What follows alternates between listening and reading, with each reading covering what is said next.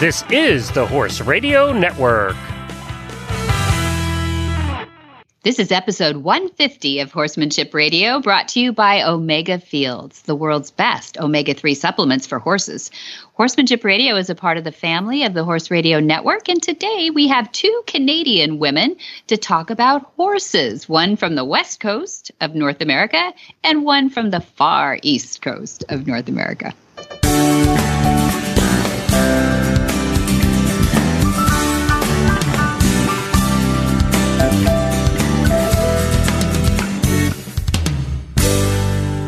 This is Debbie Laux, and you're listening to the Horsemanship Radio. Thanks for joining us. Horsemanship Radio airs on the 1st and the 15th of the month. And of course, I have my producer, Jen, with me today. I choose to always have Jen with me today. it's, novel, it's lovely to be here today for the All Canada show, eh? Yeah, A. Yeah, exactly. They A A A. It, you know, these girls are devoted to horses. I think this is going to be a really fun show. It was an accident, I have to admit to it, that I didn't know that the two Canadians were going to be in the same show, but it just worked out as a numbers thing.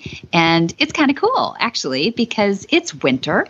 This is this is airing actually posting on January 1 and it's very cold up there. So I guess this is our winter episode. It's our winter episode. This is going to be a fun, a fun couple of guests. They, we've got one gal who is protecting the welfare of some wild or feral horses, depending on how you defi- define wild or feral, Sure. and helping them survive and and maintain their place in their culture up in Canada. And then we have our other guest who is helping protect the welfare and well being of our domesticated horses particularly their hooves. And they're mm-hmm. both so passionate and so articulate about it. And I, I really enjoyed their conversation. So we're not going to waste any time. And we're going to jump right in with our first guest right after we hear from our title sponsor today.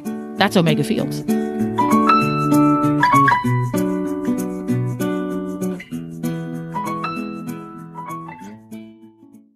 At Flag Farms, we've used Omega Fields Horseshine for years, and we love the results. And we're not the only ones. Glenna Fittiment has this to say about her experience with Omega Horseshine. I was first introduced to Horseshine about 10 years ago by another rider at my barn who used it for her horses and loved it too. Her horses were in such good condition coat, feet, mane, tail. I decided I had to have a try. I started my horse on it and haven't looked back since.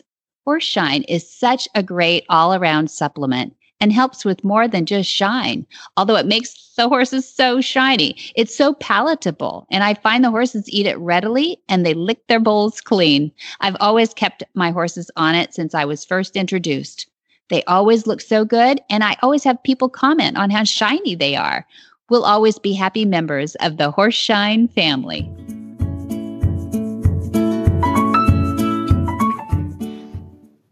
Carole Herder is the author of the number one international bestseller, There Are No Horseshoes in Heaven. She's been involved in the horse industry since 1993, and her company, Cavallo Horse and Rider, develops, manufactures, and distributes horse products in 26 countries. Herder designed and developed Cavallo hoof boots and Total Comfort System saddle pads. She presents trainings around the world to teach the benefits of keeping horses in a natural state. Herder has been an honored recipient of the Royal Bank of Canada's Woman Entrepreneur of the Year award. She's a member of the Women's Presidents Organization, supporting female entrepreneurs in every industry. Welcome, Carole Herder. Welcome back, I should say. It's been a while since we've had you, and I'm so glad to catch up with you again. How are you? Hey, Debbie, darling. Happy to be here. Thanks so much for inviting me up again. Uh, I'm so glad we could squeeze a few minutes in to talk with you. I know you're just off the Equine Affaire in Massachusetts Burr. That was just earlier this month of November. And I know you keep busy and your focus is educating people. But did you get some Christmas shopping in at Equine Affaire in Massachusetts too? Actually, I didn't do too bad, you know, some hoof rasps and knives and all my trimmers are getting knives. That's good. Encourage those guys. That's good. I mm-hmm. love Equine Fair, Massachusetts for the shopping. It is yeah. fun for that too. And so yeah, many things to learn. Fun. I love that. So you, mm-hmm. I mean, mm-hmm. I cannot believe since 1993, young lady, mm. you've been writing and doing videos and blogging and answering emails. I know that personally. And always encouraging owners to do right by their horse. Mm-hmm. So, how do you do that? How, how do you do all that and and have the energy to also travel because we'll talk a little bit about what you've got upcoming mm. and speaking and presenting around the world. How do you do that? Well, it's twofold, really, because one part is taking care of myself. So I'm I'm very before anything starts in the day, it is self care time, mm-hmm. which means I do yoga or qigong or a walk in the woods or something like that with my physical body, and also mentally, I spend time in a quiet place uh, in a meditation so so that just gives me internally a lot of strength and and power and sets sort of the barometer for the day. Often i'll place an intention for the day as well. And then you know the other thing comes from the community mm. because i get so much energy back. I mm. get so much love and appreciation and respect, I guess I would mm. say. You know, when I spoke at Equine Affaire last week, it was this amazing crowd that cheered and clapped and you know they were with me on the mm. journey and when i get people with me on the journey it just fuels my energy so i seek that you know but uh, it all I, has to glad. start internally and and then work from there Yes, and this is why you're, you know, Canada's Woman Entrepreneur of the Year award. it, it's really true because you're building your power base from your own body, and I, you know, that is so important for everybody to learn. This, this getting up and rushing out and starting to hit the the social medias at way too soon and you know yeah, is just yeah. manic out there manic out there it and is. So, it's crazy you know mm-hmm. we are the ones who have to make the decisions for ourselves so yes. it's got to start with our own self-care and it's good for our horses too it's and really good for them. for our horses. Yeah, they mm-hmm. notice right away if you're maniacally thinking 60,000 mm. thoughts at the same time. You know, they just want to get away from you. but exactly. if you're focused and centered and conscious of what you're bringing into their space, then they respond in a positive way. Absolutely. And you can see it. You can see the rigidity in their ears and their um, holding their breath. You know, they're almost like, I think they worry about us more than we worry about them. And that shouldn't be that way. We're the moms. We should be the other way around. there, there's a, lo- a lot of misunderstanding out there in the hoof world. And I thought I'd, I'd love to talk to you a little bit about that because that's what you're out on the road trying to counter isn't it? Mm-hmm, Misunderstandings mm-hmm. and then and then adding on to that the education that you have had over these decades now too. Tell us a mm-hmm. little bit about where we should have our head with hooves today. The hoofs. Well, mm-hmm. you know, uh, understanding the function of the hoof is important, but pretty simple. Like if you if you just think of the size of a hoof, what is it? Like maybe five inches from side to side and a thousand pounds of horse coming down on that hoof. So mm-hmm. that hoof has to function to absorb that shock and impact. And in order for that to happen, it has to spread apart. You know, that weight has to go somewhere. Yeah. And the way that happens is the frog makes contact with the ground and spreads the heels. Now, we talk about horses having five hearts, which means one in the chest and the other four being the frogs. And, and the frog's function is to increase blood circulation and back to the heart so that you've got this whole circular system of nutrients and oxygen that the blood carries. Mm-hmm. Now, the thing about allowing your horse to make contact with the ground in that manner allows them to function naturally. It, it's just so integral because horses are pre- prey animals. And mm-hmm. if that hoof isn't functioning properly, yeah. they can't run. And if the only defense mechanism is mm-hmm. to run. Yeah. So yeah. it affects their entire body if the hoof is clamped. Uh, you know, with with metal and nails, and can't function 100% the way it should. And mm-hmm. then further, if the frog can't make contact with the ground to pump the blood. And even further, then, if if you were to take a metal shoe and bang it against a hard surface like asphalt or something, you'd feel the concussion up your structure. So, mm-hmm. the idea of nailing metal onto horse's feet twenty four seven 365 days a year is probably not the best. You know, do we need some protection on the sole because our horses are domesticated? Yes, particularly when they're being ridden because often we want to ride on terrain other than which the hoof is uh, accustomed to mm-hmm. or conditioned to. Mm-hmm. And uh, additionally, there's an extra average, say, 200 pounds of weight on the horse's back, you know, with yeah. rider and tack, mm-hmm. which is pushing the sole further into the terrain that the hoof may not be conditioned to. So, so protection in riding is important, and I, you know, I think that's why you know people think that metal shoes protect the hoof, but the protection doesn't really come in the form of metal shoes, uh, and that's why and that's why we have hoof boots because hoof boots, hoof boots yeah. provide protection to the entire sole. They still allow the expansion and contraction. They still allow the blood to circulate and and and the hoof to absorb shock the way it's meant to. Now, mm-hmm. one thing that is happening in the uh, equine world, uh, which I'm kind of sorry to say, but there's there's these camps, you know, of barefoot and shod. and, you know, okay. it's unfortunate because, you know, they're kind of saying, oh, we should be barefoot. And then, you know, farriers are ah. saying we should be shod. And, you know, I mean, nobody sets out to to do it wrong. You know, we're right. all learning and we're all trying to do the right thing. So, of course, you know, I think we should all be more together in our efforts um, to end up with a healthy hoof functioning good for the way you. it should. Yeah, yeah, good for you. Being fair to the horse, uh, whatever their job. I mean, we have. I know you come in uh, all the circles that we do, which is from the most amateur rider who just enjoys their horse being healthier, to the the superpowered professional. You know, but I find I find at the highest levels of competition, that owner and that trainer and that rider also want to do what's fair and best to their horse too. I think that's that is changing in the last 20 years or so. And I'm not even just talking about hooves. I am talking about the holistically the horse, but even even talking about shoes too. Um, I think mm-hmm. we're starting to see that natural progression back.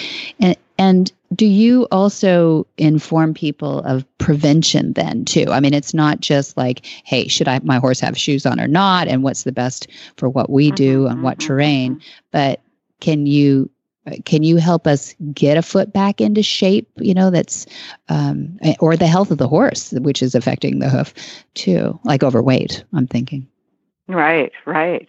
Mm-hmm. And, you know, the, the overweight issue is a good one to bring up mm-hmm. because lately a lot of what I've been discussing has been the um, condition of laminitis. Mm-hmm. And and the new information is it you know, it's not solely a condition of the foot at all, of the lamella separating from mm-hmm the hoof wall, you know, and I mean, it's, it's, and laminitis, you know, when it progresses, it, it becomes founder when the coffin bone drops through the mm-hmm. sole.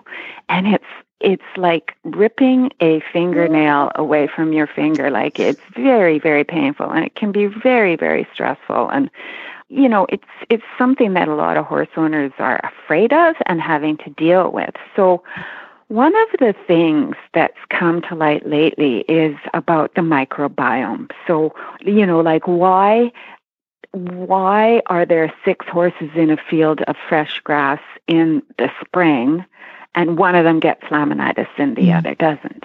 You know, mm-hmm. so it's a combination of things and the microbiome is part of it that's that's very important because everything that the horse ingests or experiences like wormers, medications, even a birthing experience or any kind of stress can affect the microbiome.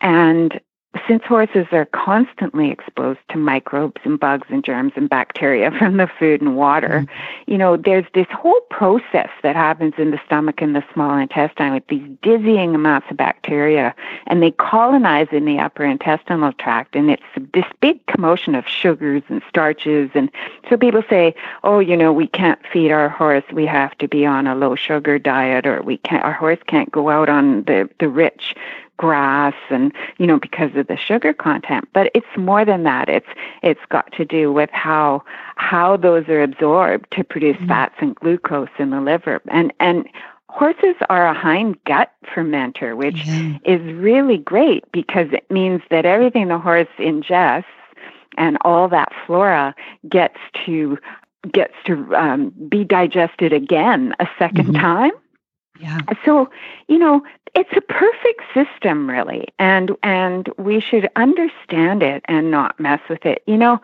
one of my best examples is Brumbies. So they're wild horses or mustangs, but they're in the continent of Australia. And mm-hmm. Australia is about the same geographical size as the USA. And there's 1.3 million Brumbies in the outback. In the in the USA, what do they say? Like something between twenty five and thirty five thousand. Mm-hmm. yeah, so yeah, one upwards of fifty, but way less than that. Yeah, yeah. Yeah. Okay. Okay. So one point three million wild Brumbies, and the outback is a stark, aggressive place. Mm-hmm. Like they just masticate on twigs and shrubs, mm-hmm. and they're like scavengers. But not only are they surviving, they're thriving. Yeah. So horses shouldn't necessarily be fed all this rich food that we're giving them. Yeah. and all these supplements, you know, to try to mask the problems of not providing them a natural a natural environment. You know, not really rich. Like, you know, alfalfa, for example, is meant to uh, grow a cow um, really big, really fast. And it's not really a horse feed. So, mm-hmm. I mean, you know, feed is a big consideration, porting the entire system with, you know, in a wild horse environment, he'd be moving around on really aggressive terrain, he'd be trimming his feet. Yes. So you know, allowing your horse some movement, which which is hard. I mean, if you if you have six horses or something on five acres, maybe you don't have a lot of room to move you know, and horses are meant to move. So mm-hmm. there's a thing called paddock paradise where you I you, love that. Um, yeah, yeah. I know. Do you know about it, Debbie? I you do. A, you, you know, Jaime Jackson mm, actually had a place uh, just about 20, 30 minutes from our house, and yeah. he's moved now. I've forgotten where he's gone now, but but I still find him online, of course. And I tell people about that a lot. Tell me what you love about Jaime's system called Paddock Paradise. Well, well, this paddock paradise is just so simple. You know, all you do is string a line inside your current fence. And when horses are standing in a big field, uh, they just stand there. Mm-hmm. But when you provide a corridor for them to go along, so you string this line inside your fence line mm-hmm. and you provide a corridor like maybe four to six feet uh, in width, and they move along it. If they have somewhere to go, they'll move. mm-hmm. Yeah, he hangs so, up the the hay nets around around this corridor too, yeah, so that keep, keep you can do that. Mm-hmm. Different places, and you can make a you know in another compensation for domesticity. So you've you've got the trimming. You know, you have to get a good trimmer. Yeah. Absolutely. And you have to feed appropriately and you have to encourage movement and you have to hydrate. You know, our, our domestic horses are, are often fed water in buckets. Mm-hmm. And in a natural environment, they'd be in a watering hole or a lake or a river or whatever, hydrating internally and also hydrating their hoofs, which creates right. the elasticity for that hoof expansion and contraction. So you might make a watering hole somewhere uh, near the feed or, you know, a puddle or something where they have to stand if they want to eat, you know. Mm-hmm. Yeah, um, to get that hydration. Yeah. yeah. we're not talking about, you know, the Pantanal here where we're soaking their feet 24/7 or anything, but but yeah, and absolutely hydration from outside and inside is, is ideal. Love I love those sand pits where you can get get them to do some rolling around so they really get their whole body stretched out. And and I mean there's some I think what you're saying is there are ways to prevent us even in this unnatural setting which we put horses in because we love them and we want to be around them. And don't take that away because if we do that we condemn a lot of horses to death. We mm-hmm. really need to figure out ways to keep our horses around. And I think Paddock Paradise is one of those. I think putting the hoof boots on and keeping the foot natural um, because you're going to go over on Sunday. This last, I went up into this canyon with a couple of friends and we did a patrol ride, which is um, meaning that we got to go into areas where you don't always get to go publicly. And it was rocky and it was bushwhacking, and you know that's what you do on a patrol ride. And um, it was fun because I looked, I looked at my, I always take my cell phone when we go out to those areas. Unfortunately, there's mostly service, but I had 38,000 steps on my iPhone. Poor horse. Wow. yeah, it's the horse, not me. But mm-hmm. yeah, right.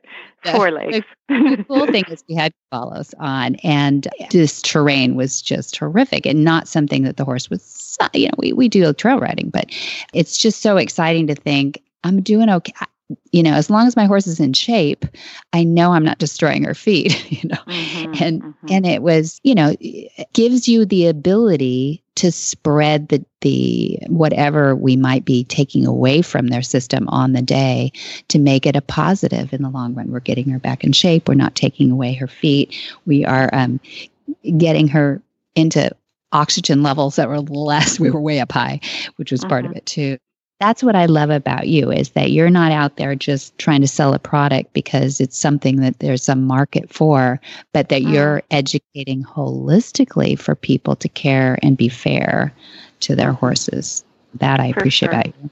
Mm-hmm. For sure. Although, you know, I will say that if anyone is considering hoof boots, I, I, certainly would ask that Cavallo be a choice they might make. Um, you know, in during my education, I and and you know the reason is I firmly believe they're the best boot. You know, they're easy to put on, they don't come off, that you don't have to have a special trim. You know, they're they're really a functional fit for purpose product. And you know, when we were talking about about hoof hydration, I was thinking also, um, you know, there's drainage in the Cavallo boots, which allows you to go through mud, rivers, bogs, etc. But mm-hmm. we also just tape, like put duct tape inside the sole of the boots to cover the drainage holes, and then fill the boots with water when oh. it's really dry and we want to hydrate. You know, if if Good you idea. can't go stand in a watering hole uh-huh. or, or create a puddle. You know, there's that use too. And then also the about the shock absorption, because if you think about it, like a even a bare hoof, like the outside wall is already tough. So it's not the outside wall that's horny hoof tissue, but it's mm-hmm. the sole that needs mm-hmm. protection. So you really want to protect the whole thing. Yeah. And absolutely. so, you know, for a laminitic attack or something like that, we offer a variety of insoles and pads that you can put in. Like when it, when it first happens, you have to take immediate action and do some cooling therapy. And, and again, the boots are great for that because you can put the boots on, put a nice soft insole in, and, and then just run, do some water therapy when you're waiting for the vet to arrive, you know. And then you mm-hmm. can move up to a harder insole so that you have the counter effect of a hard surface for that expansion and contraction. Yeah. So, I mean, yes, we, we have thought about how we can improve the product itself and how it is part of the holistic horse preventative issues laminitis navicular disease you know pedal osteitis all those ring bone side bone splints arthritis yes. all mm. that stuff that people accept as part and parcel of horse ownership, but you know, horses have been on the planet for 50 million years. It's not yes. like the hoof is a design flaw or they're a design flaw that it needs medication right. or, you know, shoes to fix. That's right. That's right. So we shouldn't be so panicked about laminitis. I mean, you know, staying up late at night thinking, you know, how do I prevent this Achilles heel of horses? Ha ha ha. But we should we should be thinking about our our horse holistically. Is that what I'm hearing? Absolutely. And you know what? I you know, I really have to include here that because we talked about this at the beginning, you know, your demeanor and what you bring into your horse's presence makes mm-hmm. such a big difference. Yeah. And if you come in worried and you know they'll pick it up. It's like okay what's wrong with me? You know? Mm-hmm. we've we've had some stories of people being so committed like the vet would recommend putting the horse down and the mm-hmm. owner would be saying no this is going to work. And we have so much power that is untapped and we can really affect our horses with it so you know think positive thoughts. exactly. Okay, superpower women. You you know, right. educate That's yourself. Right. Get a hold of Carole and find out what we should be thinking and doing. I know we just put out a series on our Equus Online University, and it's on yoga and the equestrian. And mm-hmm. it it was fun because the gal that does it is Ashley Mancuso, and she was up on one of our Mustangs. She came, flew out, and just brave soul, just trusted us to get up on a Mustang and do this yoga on top of this Mustang. It's only, he's very young too, and he was a BLM Mustang. And what she did with him, just with their physiology, is mm-hmm. so interesting to watch because we think we've got our physiology right, but there's nothing like sitting on top of a horse to tell you whether your physiology is right or not. And just watching his ears, like I said before, but also watching where he's paying attention, if he's relaxed, if his uh, head is held lower as the session that goes on, you know, just all those things. It's like a biofeedback machine. You know, it's really. Mm-hmm Mm-hmm. and the breath has so much to do with that. Mm-hmm. You know, you you mentioned that holding their breath, and they do. You know, where they're when they're stressed or in pain or something. But if we breathe, you know, the molecules that we breathe in, we pass to them, and if we're both breathing, we're in sync. Yes, and they will. Yeah, that's so positive. Thanks, Debbie. You're always so uplifting. Oh, Carole, it's fun to have you on. And I just, I love what you're doing out there. And I just want to encourage you to keep on doing it as long as you have energy in your body. And it sounds like you're going to be like my parents. They're like, everybody bunnies they just never there's such a passion they they don't slow down much and you and greg are in that mm. same category for me Mm-hmm, mm-hmm. A little bit of yoga and a glass of wine once in a while makes. Well, you got to do that. Yeah, you got. Yeah. Carole, thanks so much for joining us on Horsemanship Radio. It's good. You, you, know, safe travel all the way to New Zealand. We'll be looking at your social medias and everything and see how that that's going and send photos if you can. Love you. Thanks so much for supporting us, Debbie. Love you.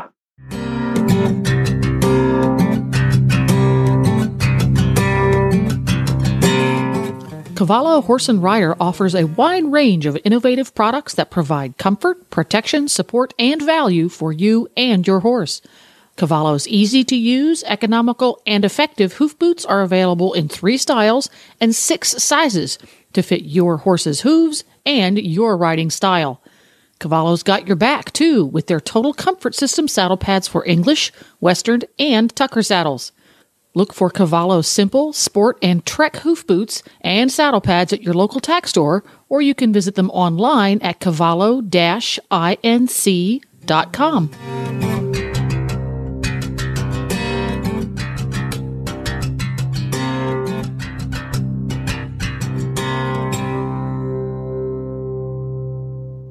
Tabitha Cox joins us today to share about the Sable Island horses. Sable Island means literally island of sand, and it's a small Canadian island situated about 300 kilometers, about 190 miles southeast of Halifax, Nova Scotia. And it's about 175 kilometers or 109 miles southeast of the closest point of mainland Nova Scotia in the Atlantic Ocean. This island is staffed year round by four federal government staff and a few more during the summer months when research projects and tourism increases. Notable for the Sable Island horse, the island is protected and managed by Parks Canada, which must grant permission prior to any visit. The Constitution of Canada specifically names the island as a protected national park. Well, welcome, Tabitha Cox. I'm so excited to have you all the way from Nova Scotia on the line. How are you? I'm great. Happy to be here. I I'm hope people will start to hear your Canadian accent because I'm just so proud of what you guys have done up there and I'm always amazed at how you guys cut through the stuff and you get the job done on these national parks and animal welfare and I'm just really happy. I voluntold you I volunteered you to to be the representative because I read a wonderful article that you are quoted throughout. How did that come about? That's also through being voluntold. um, I'm a bit of um, the one of the few people at the park, I guess, who's comfortable talking on the media. Um, I've had some media training, so generally, when something happens and radio station or TV is calling, they are just praying that I'm around and available so I can jump right in. Ah, that's great. Well, it's great. Great, great to have a professional on, at least one of us here. That's wonderful. Thank you. Um, I was fascinated by, I mean, the article was really about losing your last Sable Island horse that was kept at the uh, National Park Reserve where you are. But maybe you can tell us a little bit about where you work first, and then we'll go to the Sable Island idea. Sure. So I work at the Shubenacadie Wildlife Park. Um, I'm head nature interpreter.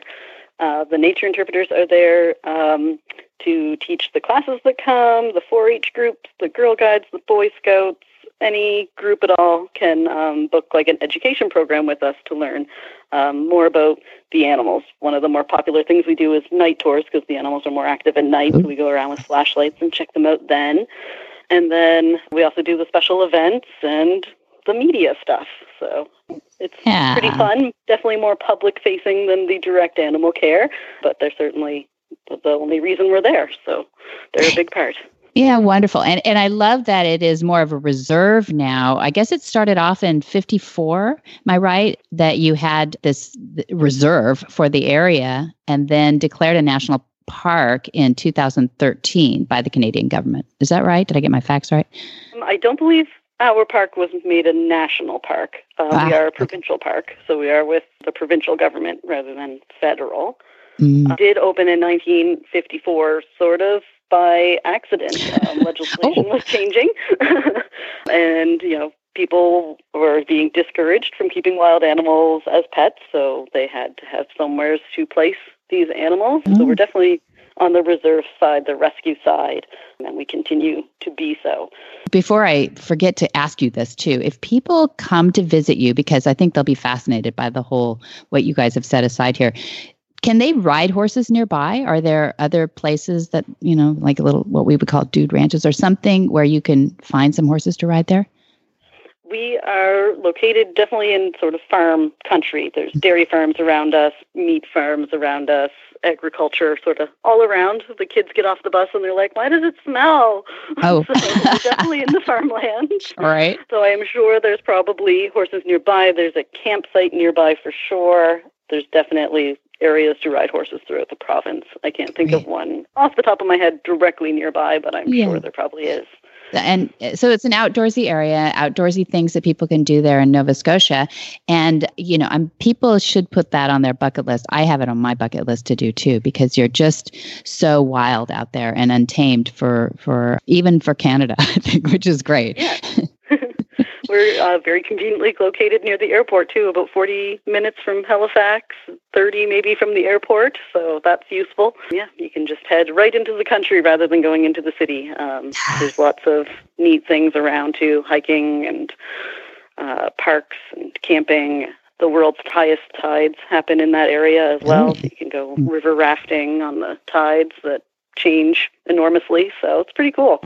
Wow. Yeah. See, okay. So now I'm giving people an excuse to come to see those Sable Island horses. And and I know that you you kept some I mean you do you still take uh, wild animals if people have uh, you know uh, sudden, suddenly found one and they don't want to keep them they're not pets do they take them to your your, your park absolutely yeah we of course try to educate the public in that you know wild animals should stay wild and you know unfortunate natural causes happen. But if we can take in and rehabilitate, we absolutely do. Um, there's two excellent rehabilitation centers in the province as well that we work closely with. So if we can't take them, usually one of them can, and vice versa. Great so, example. Great example. Doing yeah. and helping. I lo- and an example of that is this last Sable Island horse that you had at the park didn't even have a name, even though people came from all over to visit him. And and your belief in that was because yeah, we don't want to encourage people to think of them like a pet. He was a wild animal, so even though we did feed him and raise him and care for him, we didn't want to give any specific names so that people come to the park looking for that particular animal, identifying it as something that could be something to keep. Um, they are still all wild animals with naturally wild instincts, him included. I did, you know, when things are short staffed and you need to help out or whatever, I was in mucking out and he just so looks like a horse. And I asked the coworker like I was with, I was like, have you ever even touched him? And he's he personally had not. Other people certainly had, but like he just kind of watched us mucking things out, but didn't want to necessarily come any closer. They're not not a pet, still a shy right. creature. Still, as are all of them, I imagine, on the island, yeah. except for the ones that maybe people toss a peanut to or something occasionally. But well, then let's make the leap. So that is your uh, reserve, your park reserve, and a sanctuary. But there is this little 99 acre, 42 kilometer sandbar near yeah. you, which is what people know to be the place of the Sable Island. Some people call them ponies, but they're really horses. Am I right? Yes they just barely squeak by that line. They're 13, 14 hands tall on average. So mm-hmm. just barely a horse. mm-hmm. Yeah. And I think this is what our listeners will be fascinated by because it is a bit of a, it is a preserve, a reserve, because you've got these, these horses that are island bound and they i guess the history is you can stop me if i'm wrong on any of this but back in the 1700s these horses were left there what what do they imagine happened? Was this a shipwreck or what happened? There's so many legends and myths about mm. Sable Island. So yeah, it is just this little sandbar of an island off the coast of Nova Scotia. And yeah, there's these all these wild horses. So I did speak when the horse passed away with my family, and my grandmother is still alive at 92 years old. And she ah. said she'd always heard that they swam ashore from shipwrecks, like that had wrecked on the island in the fog and the storms and stuff and my parents were more like, you know, I think it was people trying to cover up what really happened. The Acadians were deported. It was a tricky situation now that we look back on in shame that we did that to those poor people. So we probably took, you know, their horses, maybe even had to hide them somewhere to get away with what we were doing to the persecution of the Acadians. So whether or not that is true is also up for debate because I just don't think it was properly documented or written down. So Gotcha. Um, the record definitely shows that there were sources there starting in the 1700s and that they are yeah. descended from Acadian type of horses. Which is like an Iberian yeah. horse is what I what I read about. Um, so those are they've got a little Spanish. Iberian would be maybe the tougher stock of the Andalusia if people need to kind of trace back. I don't know if people have done mm. blood work on the Sable Island horses. Probably. They certainly have. And then once they were um, a little later and saved and protected, they I did introduce some Arabian into mm-hmm. onto the island to help sort of help with the genetics of the mm-hmm. horses out there, so they weren't so inbred. Adding mm-hmm. in some new genes that way, so they have traced their bloodlines to those sort of two types of horses. Gotcha. Yeah, they're beautiful. I mean, they're funny looking in that they have a big head and little short legs, but I imagine that's from generations now. I mean, the 1755, 1764, I heard some of these dates out there. They so they bred, bred, bred for generations now to become to, to survive. Nova Scotia yeah. winds, rains. I can't even imagine how tough they are. Uh, and they they adapt to eating that as a funny grass out there, a marram grass on the islands, and that's supposed to be very sharp on the edges. So. Yeah anyone who's been to you know the sand dunes and walked through and got cuts on their legs from dune grass that's basically what they're eating. So their lips and cheeks and things are definitely made of tougher stuff they've hardened up.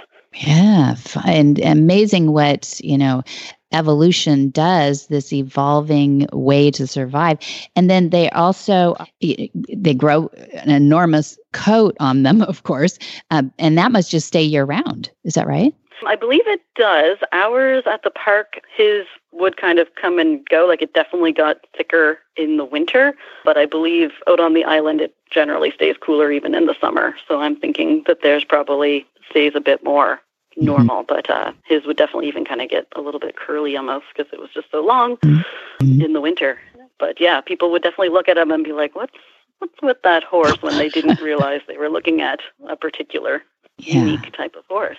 Yeah. And then one of the other uh, survival things that they've been able to do is eats well that grass grows in sand and anybody knows i mean anybody who's been on the loams of uh, northern germany where uh, there was you, you know those um, plains those alluvial plains are very sandy and horses and sand don't go very well together but if they're pulling this grass up they've got a lot of sand in their systems and it wears down their teeth and all all these things work against them, right? The Museum of Natural History in Halifax has a beautiful, just recently updated um, permanent display about the Sable Island horses, and they have one of the skulls there that shows how ground down the teeth get from all of the sand.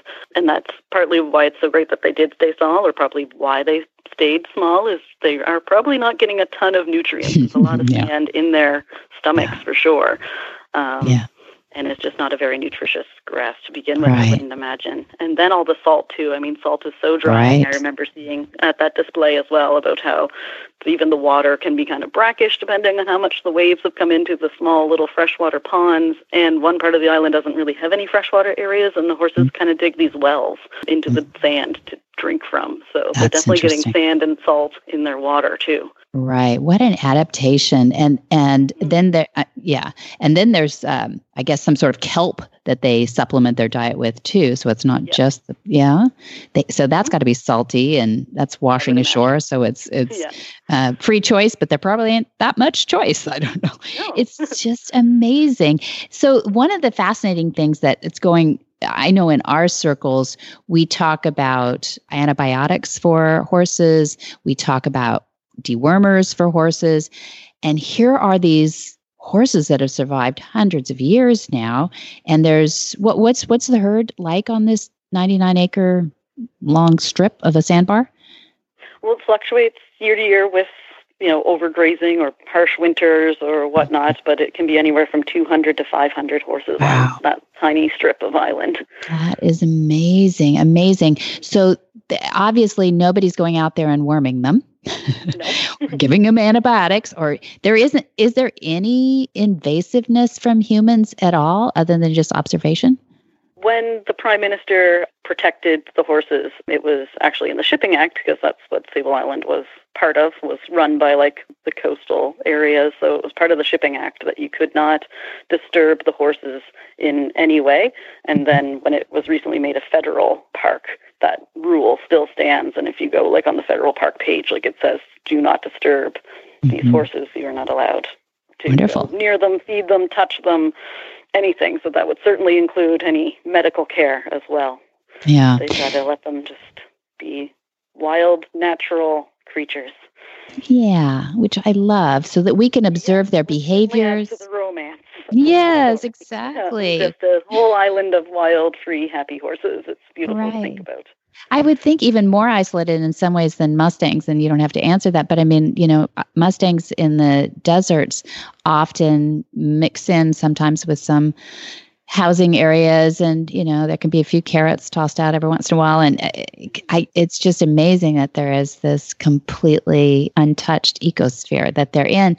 One of the things was fascinating is how much how much the parasites are in their intestines and stomach and they're living. And it sounds gross but i was reading that here's a 14 hand 13 hand horse and an average fecal count in a domestic horse is maybe 500 eggs per gram, something like that. And these are carrying around not only all that sand, but maybe up to 1,500 eggs per mm-hmm. gram. Is that right? I read that in that study too. Yeah, it was a lot, three times as much in a little horse. Yeah, which means they can survive on that, and we are we are losing that battle with resistance. You know, we've got resistance going on to treatments of parasites, and there's this. Uh, you uh, know, some people say we over, um, you know, it's like antibiotics for people or antibiotics mm-hmm. for for animals too. That we have a growing resistance in that, and what are we going to do about that if we're doing that? Maybe for horses that are not under a high performance environment, maybe they can do with a little bit more parasites than we think. I don't know. Yeah. Certainly an interesting question, and I believe that's why these biologists do go out to study them. There's been a yeah a few different studies that all seem to be on how are they still surviving with inbreeding with these mm-hmm. illnesses, and then also there is a small portion of people who also think they shouldn't be out there at all, that they are technically an invasive species. They were mm. introduced to a very delicate island ecosystem that should not be there. So there is always that yeah. back and forth. But then what is natural? How long does it take to be considered natural? exactly. So it's always a very big big debate. I love it. Well, I mean, I just I love it when horses are in the the news because uh, you know it brings more awareness of their unique attributes, whether mm-hmm. people consider them a, a pet or a a recreational, you know, tool, or whether they just love horses in general and and want to see them natural i would say they you know i always make a joke that if with the mustangs if you take a, a rocket scientist, brilliant guy, gal, and put them out in the middle of the Nevada desert and you take a Mustang out there, my money is always on the Mustang surviving. right? Absolutely. And I would definitely per- say that photographers are, you know, second to the biologists out there. Ah. There's definitely lots of biologists, but we there's photo books in our gift shop that are just beautiful mm-hmm. photos of the horses out there that these photographers get to capture while they're out visiting. So That's any cute. quick Google search can find you beautiful photos of Sable Island horses. Well, I think they should go there and see those beautiful horses in Sable Island. And uh, I hope to come visit you, Tabitha Cox, and, and see how, where do people find out more? Is there a website about Shuby, Shubenacadie, your park? yep. Um, the Shubenacadie uh, Wildlife Park is just wildlifepark.novascotia.ca. Perfect, perfect. And if our name is a tongue twister, it is. It is. I like Shuby a lot better. Uh, if yeah. is there a phone number where people can reach the the park itself too for more information? Um, yes, 902 758 2040. Okay, and we'll put it in the show notes too so people can find you. But thank you so much, Tabitha Cox. This is fascinating to me, and it's just fascinating that there are still pockets like this. And I'm so glad that you and all your colleagues are working so hard to keep people informed. I appreciate you. Yeah, it's definitely a fun and rewarding job. Good job. Whisper the language of the herd. Listen, you don't have to say a word. It's time for Jamie Jennings to fetch an email from Monty Roberts' inbox and share a morsel of Monty's wisdom in a little segment we like to call Ask Monty. Leave this world a better place than mine. The magic in the language of the. Dear Monty, my horse refuses to accept a turnout rug. I've been kicked several times and my hands have been burned because the horse bolts away from me as I attempt to put the rug over the potty. He has pulled back and broken the tie several times. Please help me. Monty's answer. This problem exists worldwide. I should be clear that I recommend one never place the first rug or blanket on a horse that is tied up. It is also true that one should never tie up a horse for rugging if there is any anticipation of trouble at all. If one discovers a fear of the rug, then there should be no attempt to rug him up until there is a certainty that all fear is alleviated. Carry out all the procedures that I recommend for the spooky horse, including join up, training to the dually halter, plastic bags on a stick, and even a large tarpaulin. Once you are proficient in applying my concepts regarding spooky horses, then I advise you to repeat these processes until it's possible to cover the horse in a plastic tarpaulin without evoking spooky behavior. Anyone reasonably familiar with proper handling of horses can get it done in two to three half hour sessions. The dually halter should be used to educate the horse to cooperate with the halter rather than resist it. Plastic bags should be presented to the horse so that he learns to relax, which causes the bag to go away.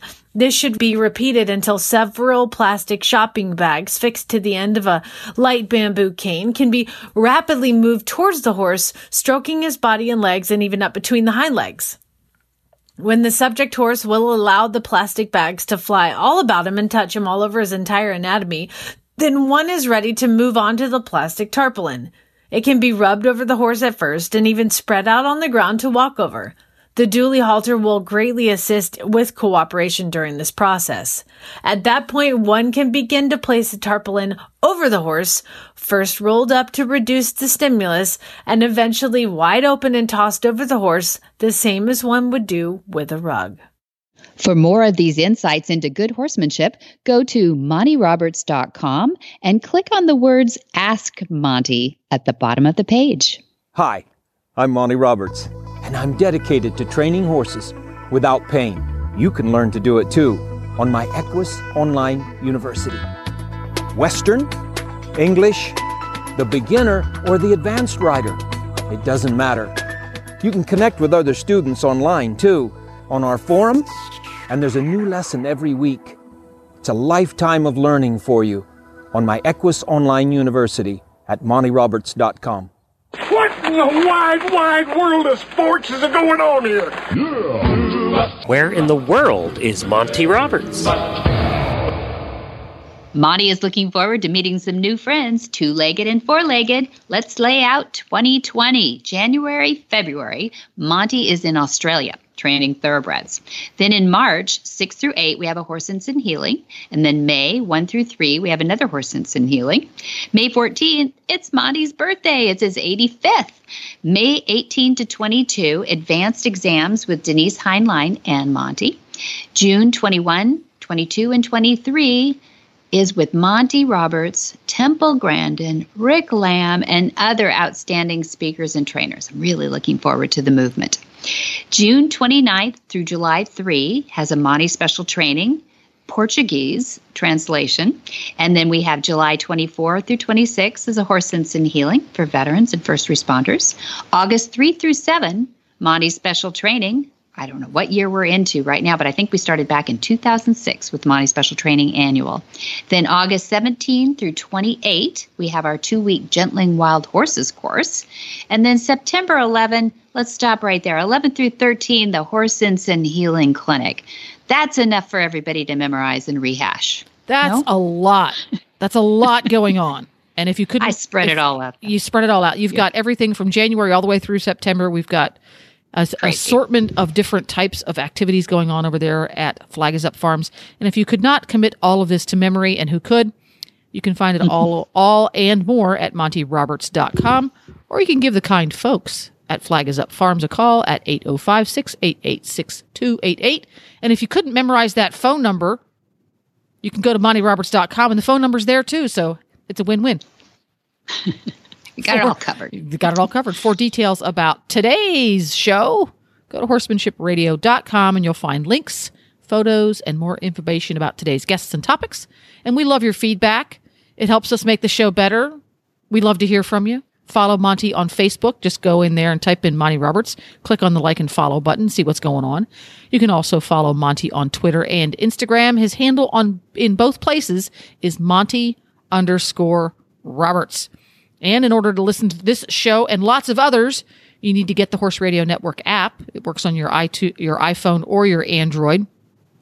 Just go to your app store, search Horse Radio Network, download it today. Help your friends; they can download it. If you're if you are the not tech savvy person in your social group, have one of your more tech savvy friends help you download it, and That's then uh, right. buy them an adult or child's beverage. It's going to be a child's beverage. Get them an ice cream. There you go. Yeah. Yeah, very nice. Great ideas. Don't you love getting those little checks in the app too? Every time I listen to a all the way through an episode, it gives me a little, I don't know, feel good check at the end, you know? Done that. Ding. Ding, did it. It's like crossing it off my list. But all I had to do was listen. It's the easiest thing. So, and many thanks to our sponsors too. That is Omega Fields, that's Cavallo Horse and Rider, and Monty Roberts University. Be sure to visit all other great shows too on the Horse Radio Network at www.horseradionetwork.com. Until next time, have many happy horse hours, Jen. I will.